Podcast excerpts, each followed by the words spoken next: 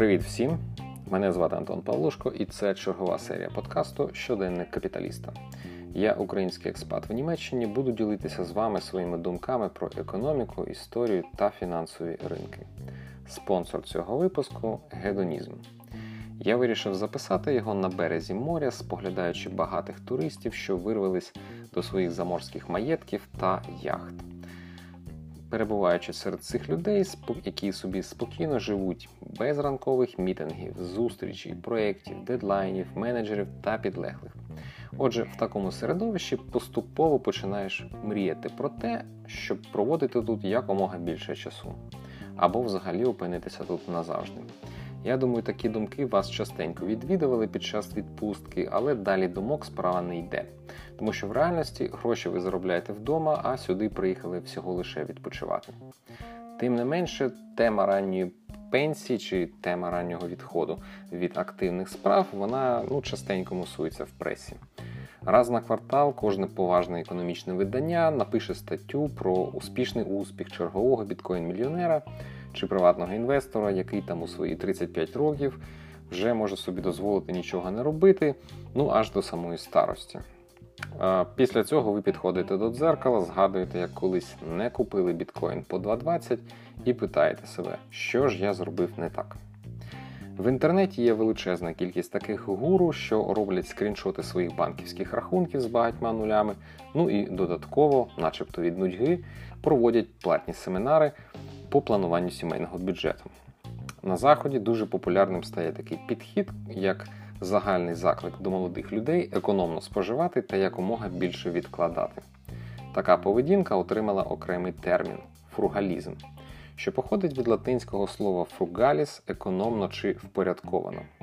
Ідея фругалізму набула популярності на Заході після фінансової кризи 2008 року. Багато людей тоді вперше замислились над своїм фінансовим майбутнім. Це стала перша серйозна фінансова криза, покоління, яке вже почало зростати з інтернетом, смартфонами, ну і там всякими ютюбами та гуглами. Головними постулатами цієї ідеї є оптимізація витрат.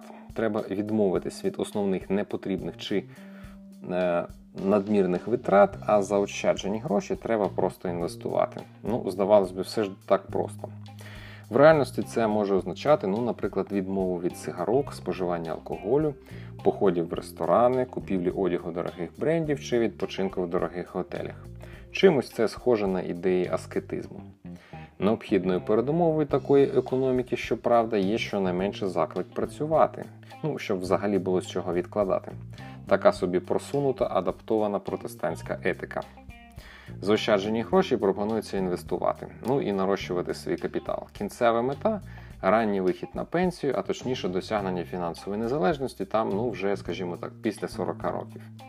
Сюди можна додати так званий FIRE Movements, Financial Independence and Retire Early, тобто фінансова незалежність та дострокове змільнення з основної роботи. Сучасні капіталісти-міленіали не хочуть працювати до останнього, а хочуть якомога більше отримати від життя ще у молоді роки. Ну але для цього треба спочатку економно жити. В Ютубі є тренінги з фругалізму, численні блогери-фругалісти розповідають про свій шлях до фінансової незалежності.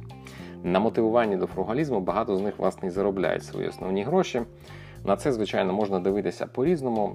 Ну, давайте так. Якщо ви бідна людина і вам взагалі нема з чого економити, то ця тема не для вас. Якщо ви багата людина, то ця тема вже не для вас. Скоріше за все, ця тема підійде для середнього класу, який в Україні тільки починає з'являтися. Однак проблеми середнього класу вони приблизно по всьому світі однакові. В довгій перспективі ми не можемо розраховувати на допомогу держави. Про стабільну пенсію можна забути навіть у розвинених країнах. Тобто треба дбати про своє майбутнє в першу чергу самому. Сама ідея промислової економіки, ек, точніше економії, для багатьох звучить дико чи загрозливо, бо треба самого себе обмежувати та контролювати. Знаєте, це той момент, коли ви робите якусь непотрібну витрату, а потім починаєте самому собі пояснювати її сенс. Мовляв, ну і у нас і так одне життя, і його треба прожити красиво, і взагалі я ж це заслужив. З іншого боку, ми робимо купу таких от непомітних фругалістичних речей просто автоматично. Ну, наприклад, кредит на недорогу житлову нерухомість для себе це і є приклад побутового фругалізму. Навіть кредит на машину за певних умов можна вважати фругалізмом. Ну, в свою чергу, кредит на Теслу, скоріш за все, просто марнотратство. Давайте так, якщо економія залежить від звичок кожної людини, то з інвестиціями все дещо складніше. В Україні більшість інвестують в нерухомість. Більшість ще так сяк чули про депозити, а от вже менше народу чули про державні облігації, і ще менше народу взагалі торгують акціями чи мають брокерський рахунок у тому ж таки Interactive Brokers. В країнах, що розвиваються, можливо, ще рано думати про фругалізм. Тут би просто вижити. Але рано чи пізно актуальність цієї проблеми дійде також і до України. А поки вчимось заробляти гроші. З вами був щоденник капіталіста. Тут говорять про гроші та як їх заробляти.